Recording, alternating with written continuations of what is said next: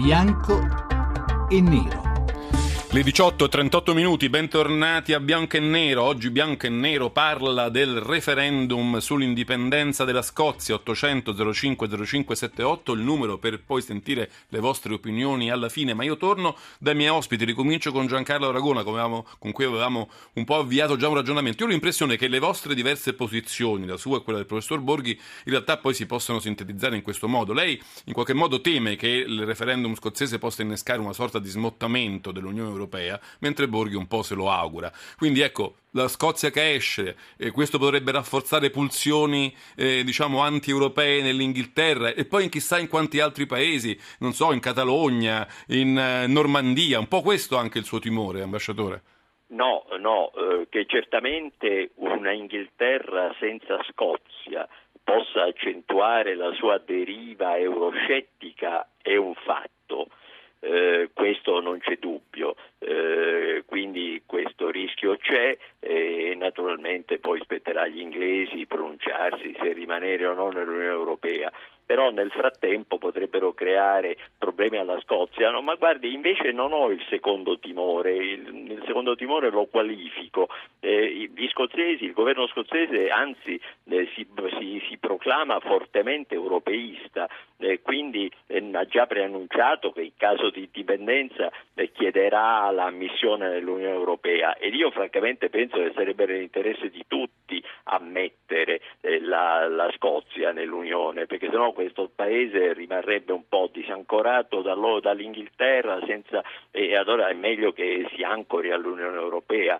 Eh, su questo, però temo che ci saranno ostacoli, sarà un percorso complicato che, pro, che produrrà in Europa un dibattito molto delicato eh, perché chiaramente ci saranno paesi che avranno paura di incoraggiare le tendenze mm, eh, secessioniste, indipendentiste e quindi sarà un percorso delicato che distrarrà l'Europa del, dalla cura dei problemi economici.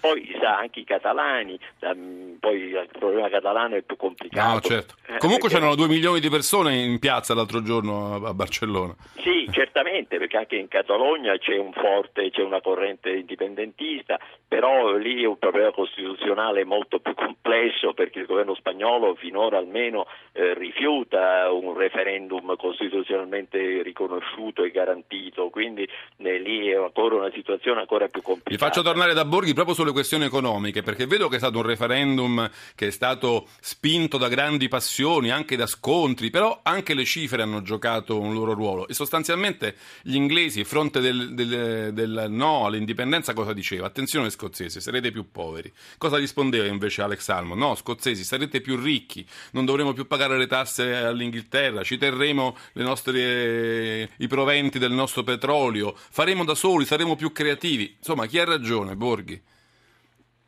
Se dovessi guardare le cifre attuali hanno ragione gli scozzesi perché includendo il petrolio nel, nei conti del, del, dell'economia scozzese, eh, lo scozzese risulta più ricco rispetto all'inglese, stiamo parlando di circa 7 miliardi all'anno di royalty solo per il petrolio che insomma diviso in una popolazione piccolina eh, non, non, è poco. Di solito eh, chi è più ricco eh, è più, eh, diciamo così, ehm, è più prono all'indipendenza, ecco, no? perché poi dopo tante volte nelle unioni c'è qualcuno che paga e qualcuno che riceve di solito. Però visto che, che molte grandi banche scozzesi, ce ne stanno tante, stanno preparando il loro trasferimento eventuale dall'altra parte del confine in caso di indipendenza. Ma secondo me molto banalmente vogliono tenere poi dopo i piedi in due scarpe, cioè vale a dire eh, in caso di indipendenza per essere più precisi vogliono mettersi da una parte e dall'altra, ma soprattutto perché, ma lo farei anch'io se fosse una banca scozzese, perché come abbiamo detto manca un pezzo in questo, eh,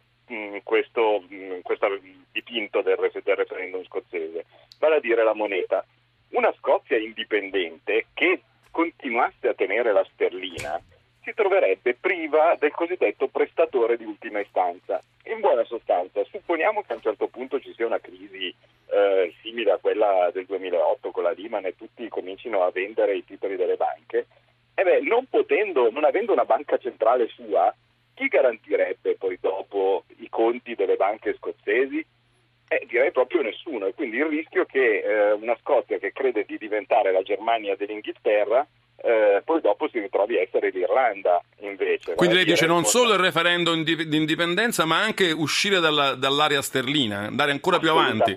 Assolutamente sì, è fondamentale per un'indipendenza riuscire a mantenere la propria moneta, perché altrimenti, come hanno ben osservato sulla propria pelle, come hanno osservato sulla loro pelle i paesi europei, l'indipendenza senza la sovranità monetaria è ben poca cosa. Noi siamo indipendenti in questo momento, ma siamo molto più schiavi dell'Europa rispetto a eh, uno scozzese che in una maniera o nell'altra è stato tutelato dall'indipendenza della sua banca centrale. Siamo quasi in chiusura e volevo su questo tema sentire l'opinione dell'ambasciatore Aragona.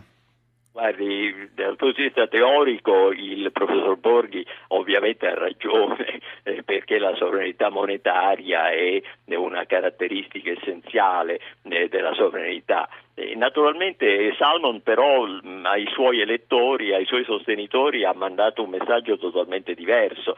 Per rassicurarli dice non vi preoccupate perché manterremo la regina, manterremo la sterlina, naturalmente eh, eh, la sterlina dovrebbe negoziare con eh, la Banca Centrale d'Inghilterra, col governo inglese come si strutturerebbe quest'unione monetaria, perché o rinunzia del tutto alla sovranità monetaria ed è una contraddizione, la contraddizione che bene metteva in luce il professor Borghi, oppure deve negoziare qualcosa che gli permetta di essere coinvolto nelle decisioni di politica monetaria, ma bisogna vedere se l'Inghilterra sarebbe d'accordo a farlo. Quindi è un problema certamente complicato e la conferma della estrema dell'azzardo di questa scelta poi dico domani mattina sapremo come hanno votato, eh, capiremo, ma certo questo conferma che è una strada irta di ostacoli, di pericoli per tutti.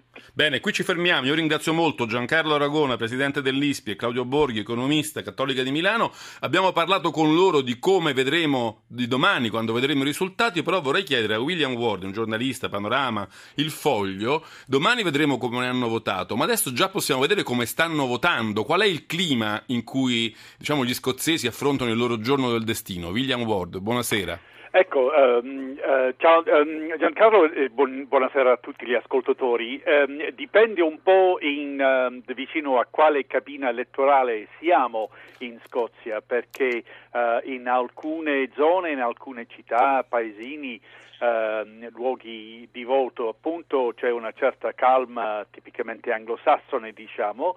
Um, però in altre, soprattutto nelle grandi città tipo Dundee, uh, Aberdeen e Glasgow, c'è una, un clima molto concitato e piuttosto minaccioso uh, da parte dei, dei, partiti, dei militanti per il sì, per la secessione.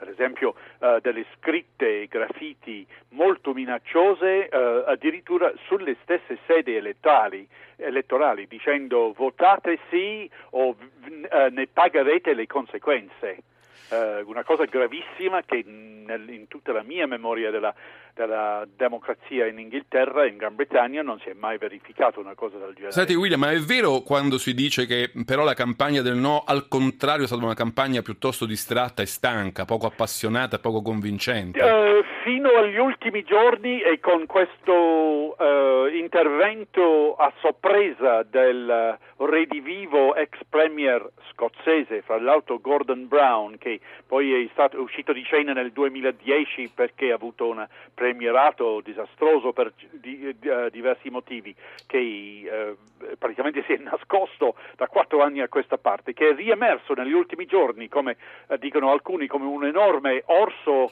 russo in, incattivito e ha fatto dei performance pazzeschi e, e, forse con questo riuscirà uh, a cambiare gli umori, insomma, convincere un po' degli indecisi all'ultimo momento, perché finora tutta la campagna del no, cioè del, anzi per mantenere lo statu quo e la, l'unione, è stata un po' non tanto signorile quanto notarile, sembrava eh, diretta da questo correttissimo ex cancelliere dello scacchiere, anche lui Forse troppo convinti di vincere, no?